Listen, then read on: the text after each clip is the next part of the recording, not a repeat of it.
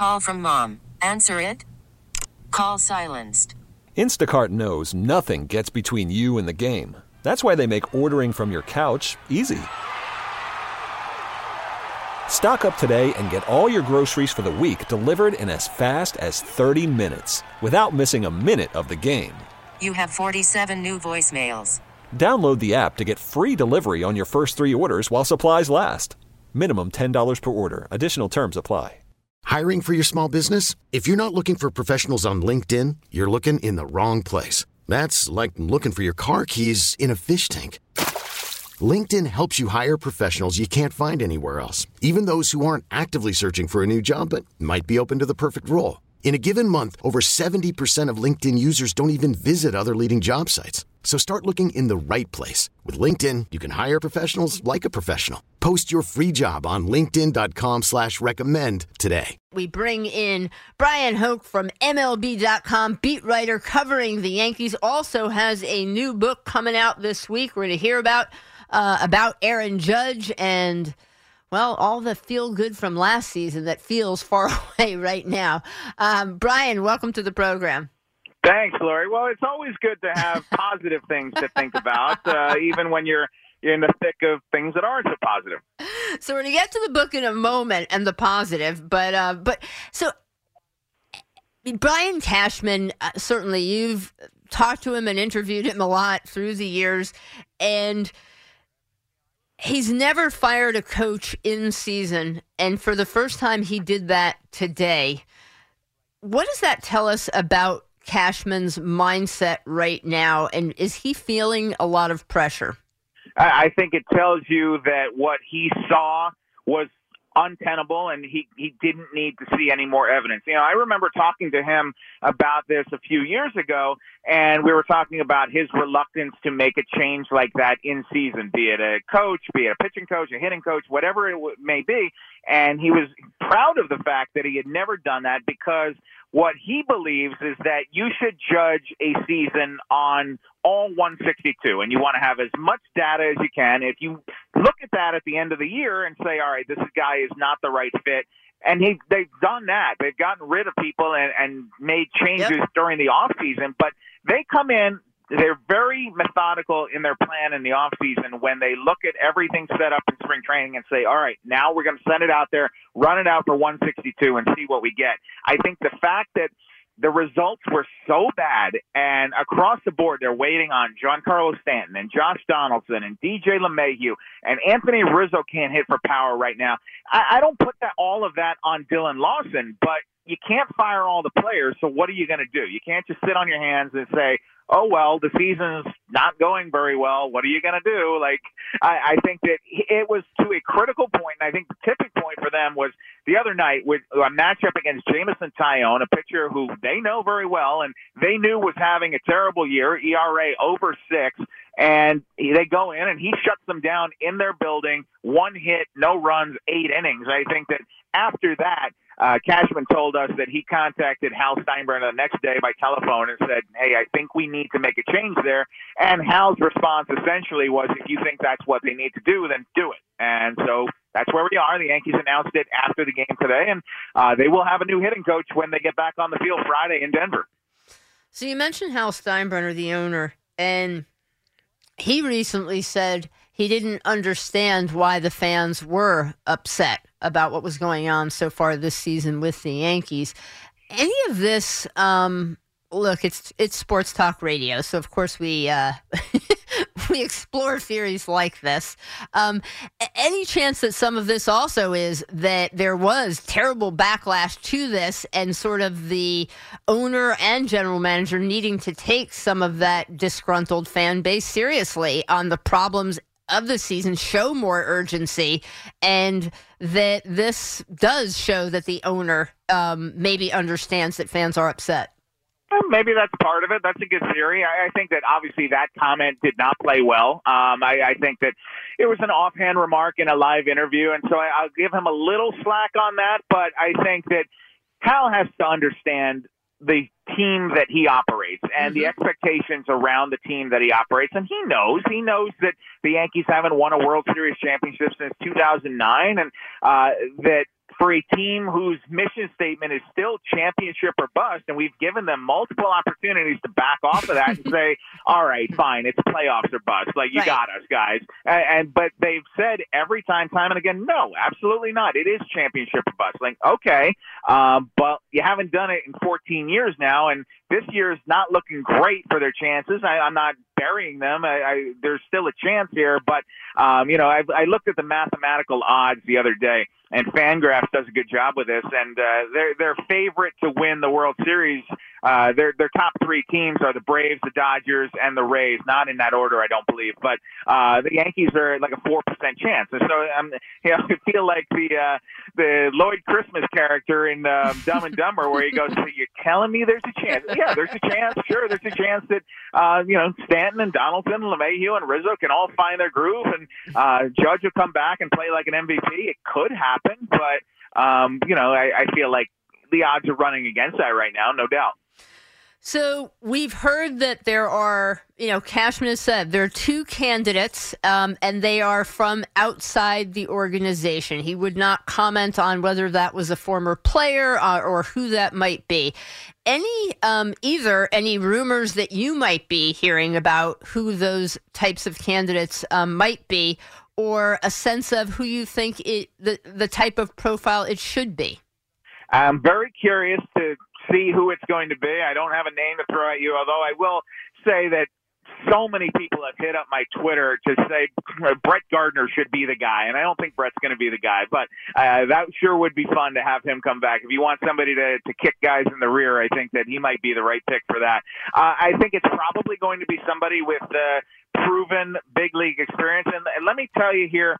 Maybe this will shed a little light on it. Every time Brian Cashman has made a managerial change, it it's to go to the direct opposite. Uh, you remember Mhm, yep. Joe Torre was kind of the uh, the kindly you know figure who would sit there and spin yarns to the media for a half hour and take the heat off his players. He was replaced by Joe Girardi, who came in and was more of a kind of close uh, close cropped uh, drill sergeant type with a tight jaw and um, you know demanding very, very that his intense. players very intense. Yes, Yep. absolutely. Tension was his default mode. Mhm. And then when that message got tired and they wanted to make a change, they went to Boone, who's everybody's kind of cool uncle, and uh, it, it, it's a complete polar opposite of Girardi in a lot of ways. And so I, I feel like if you look at who Dillon Lawson was, an organizational guy, he's 38, uh, never played in the big leagues, didn't have that kind of track record there. Maybe they go for the complete opposite, a guy who's a little bit older, has some big league track record.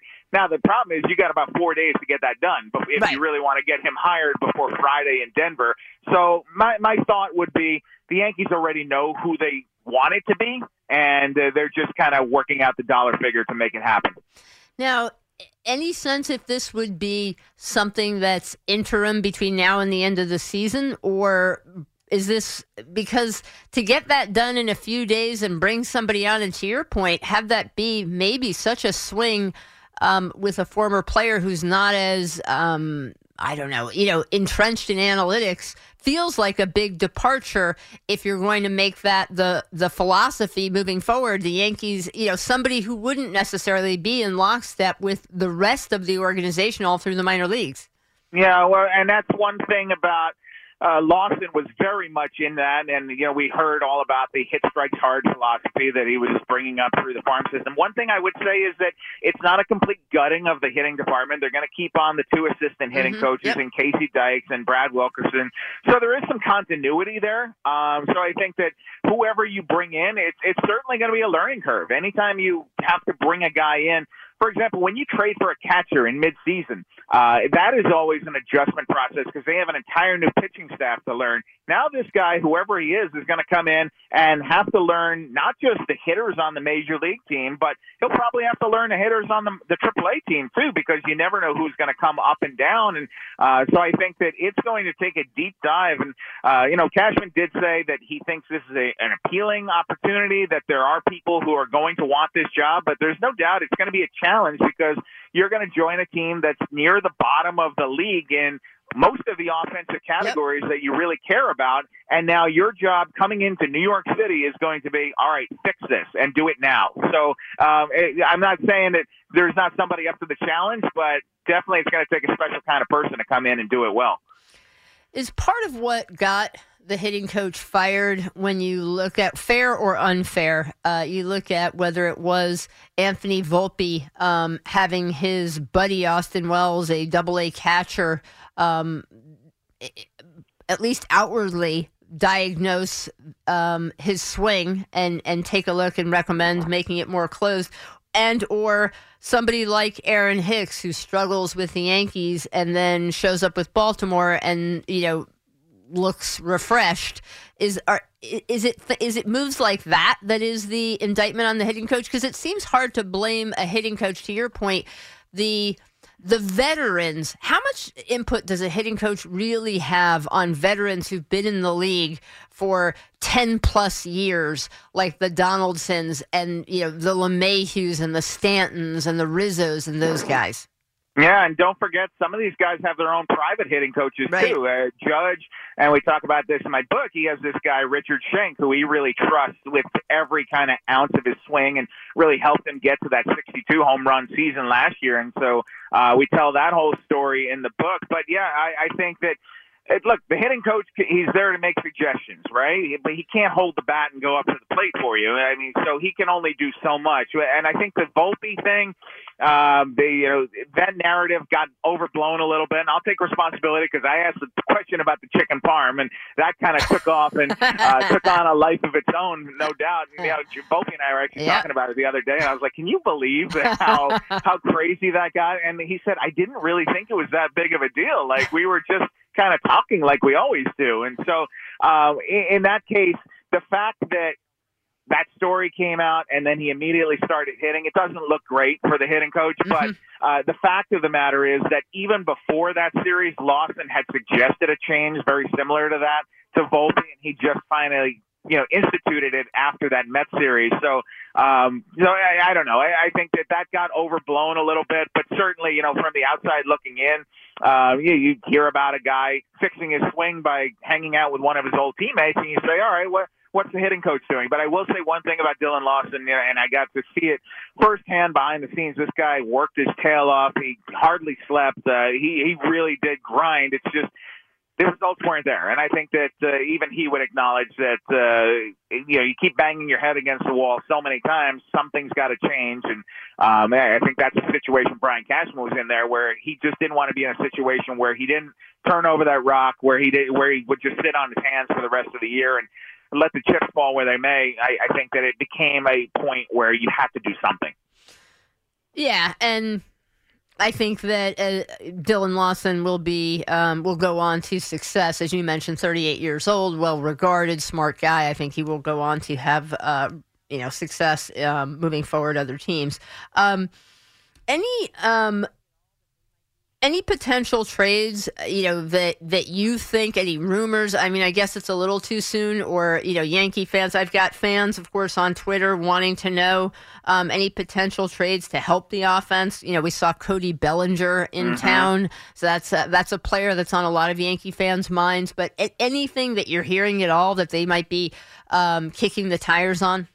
Well, I tell you what, I watched Bellinger the other night, and he put one in the second deck in right field. And my first thought was, huh, the Yankees could use a guy like that. Left-handed. a Hmm. left-handed hitting outfielder, and he's been connected to the Yankees for years now. So, would I be completely shocked if uh, he was one of the names who get kicked? No, I, I wouldn't. He's uh, in the walk year of his contract. You have to take on a little money to get it, but um, I I think a lot of that will depend on where the Yankees are in this Judge situation, eh, because uh, now we know Judge isn't going to the All Star game. He's going to get treatment. When is he going to be back? And so that's the question we all want an answer to, and uh, we don't have that answer. If if it's going to be the first week of August, which is the best case scenario, then maybe you don't have to trade for a bat. Maybe you can count on that. If it's going to be later than that, then maybe you should. And and one thing I have heard is that the Yankees are uh, looking up, down, everywhere for pitching, both starting and bullpen. I feel like that's an area where they feel like they may be able to upgrade. And of course, we saw the Jimmy Cordero news earlier this week, so Mhm. that's a, that creates a hole in the bullpen and uh, that they need to replace. But also, I think that you can never have enough pitching in this game, and we've certainly seen that over the last few years. So, um, I, you know, obviously everybody wants the Yankees to go get a bat, but I wouldn't rule out the idea of them getting a, an arm or two too. Um, so you mentioned Judge and when he's coming back. For Yankee fans who want some reading, oh, uh, they're not going to have, you know, yeah, there's a home run derby and an all star game, but they won't have Yankee games over the next few days. Um, for Yankee fans who are interested in a new book, um, tell us what you have coming out. It's called Aaron Judge, the New York Yankees, The Pursuit of Greatness, and it comes out, is it on Tuesday? Tuesday, Laura, you teed me up perfectly for that. Yeah, the title is 62. It's coming out. Atria, Simon and Schuster.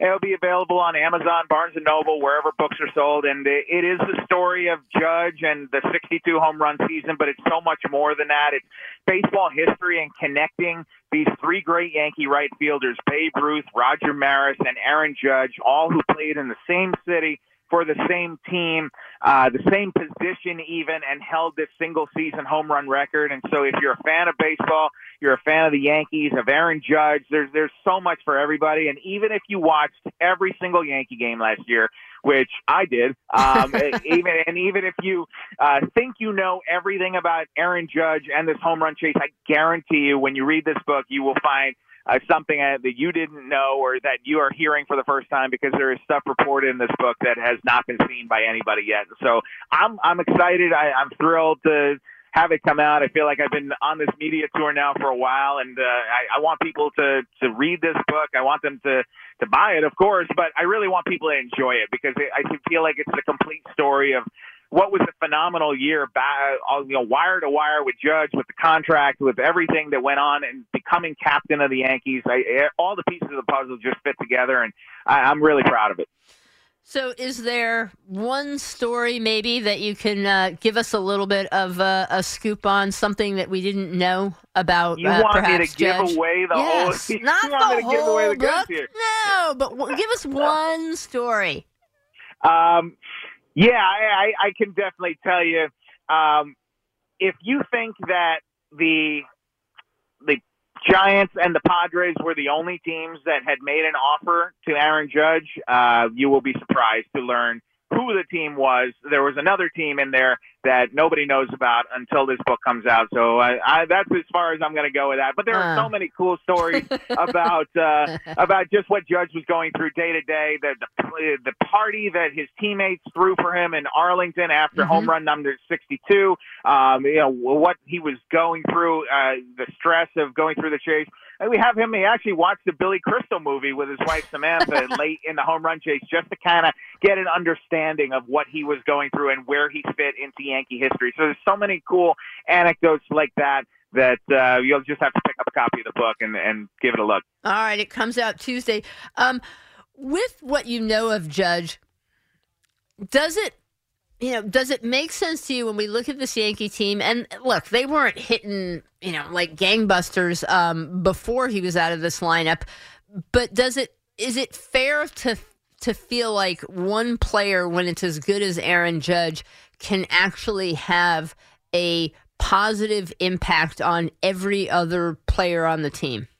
Well, we saw it in the second half last year where the performance fell off, and he was probably the only reason that they still even made the postseason. So I would say on a normal team, no, uh, they should be able to hit without their guy, without their best player there. And uh, this is not to absolve the the Stantons and the Donaldsons and the LeMahieus as we've talked about, and Rizzo, but I, I think that for any team, when you take their best player out of the lineup, of course there's going to be an impact. I just didn't expect it to be as ridiculous as it's been here in this season, where once he crashed through that wall in Los Angeles, it felt like nobody could hit anymore. And they have some, had some contributions. You know, Volpe's done a nice job here in his rookie year, and Gleyber Torres offensively has been all right at times, but there have just been so many guys down. Uh, even when they're healthy, they're not performing, and they've had to rely on this uh, second line or third line of guys like Jake Bauers and Billy McKinney, who, to their credit, have come on in and do a nice job. But uh, and even those guys would uh, would agree with me. They're not Aaron Judge, and uh, it's hard to fill those shoes. All right. Um, last one, real quick, before I let you go. Um, anything that you can, you know, tell us in terms of the uh, tonight's the Major League Baseball, um, you know, draft and the Yankees going for kind of a toolsy shortstop, son of a former player, but a high school guy. Um, From an organizational philosophy, any anything you can kind of shed some light uh, strategically about the the way the Yankees are approaching the draft right now. Well, I'll tell you, I mean, every team will tell you that their strategy is never to draft for need. They always go for the best player on the board. And so, yeah, you you got a toolsy shortstop, and I feel like we've lived this one a few years ago. They, the the player they drafted is George Lombard Jr. and um, fans might remember that his dad played in the big leagues with a few teams. Uh, came up with the Atlanta Braves back in the day, back in the late '90s, and um, so he comes from a big league pedigree. But uh, we've lived this where the Yan- the last time the Yankees took a high school shortstop in the first round, his name was Anthony Volpe, and so mm-hmm. we've seen Volpe kind of we've had a front row seat to see this development here, and so that might give you an idea. A different kind of player. I know that Harold Reynolds on the network compared uh, compared this guy to Marcus Semien. Uh, mm-hmm. That that might be a good comparison, uh, just in terms of body type and uh, what the future ceiling could be. So uh, definitely somebody to watch, but he'll be a few years down the line.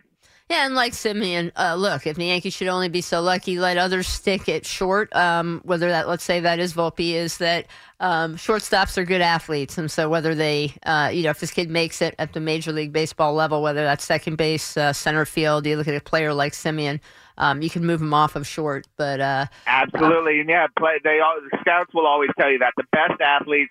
And I was getting a few of these on mm-hmm. Twitter too. People yep. were saying, "What are the, why are the Yankees yeah, exactly. drafting shortstops?" Well, the, the reason is because the best athlete on the right. field at those at that level is usually your shortstop yep. or your center fielder, and so yep. that's why most of those guys. I mean, Judge was a center fielder in in high school and college. Uh, too. So um, I, I, think that uh, yeah, you're usually going to find the best athlete on the field at shortstop or center field. Yeah, it's a great point. You don't often, not to say never, but you don't often see first round draft picks um, as first baseman um, or right. you know DH. That's usually where you move a guy to over time. All right, Bryan Hoch does a great job. If you're not following me, you should be. Um, his book, 62 if you are a Yankee fan or love baseball history, comes out on Tuesday. Bryan, we look forward to it. Thanks for the time. You got it, Lori. Hey, you can find out what Roger Maris ate the night of his 61st home run. We've got that in the book, too. Maybe it's chicken, like Wade Boggs. I don't know. Uh, appreciate the time. We'll catch up with you down the road soon. You got it, Lori. T Mobile has invested billions to light up America's largest 5G network from big cities to small towns, including right here in yours. And great coverage is just the beginning. Right now, families and small businesses can save up to 20% versus AT&T and Verizon when they switch. Visit your local T-Mobile store today.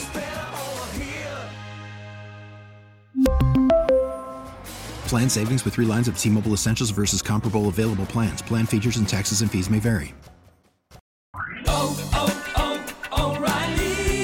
Your vehicle's engine with a full synthetic oil change and save with Mobil 1 at O'Reilly Auto Parts. Purchase five quarts of Mobil 1 full synthetic motor oil and receive a $10 O'Reilly gift card after rebate. See store for details. With your Mobil 1 purchase, you'll also receive two times points during O Rewards Bonus Points Month at O'Reilly Auto Parts. Oh, oh, oh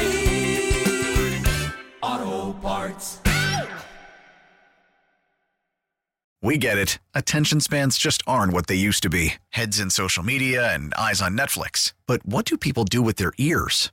Well, for one, they're listening to audio. Americans spend 4.4 hours with audio every day. Oh, and you want the proof? Well, you just sat through this ad that's now approaching 30 seconds. What could you say to a potential customer in 30 seconds? Let Audacy put together a media plan tailor made for your unique marketing needs. Advertise with Audacy. Visit ads.audacy.com.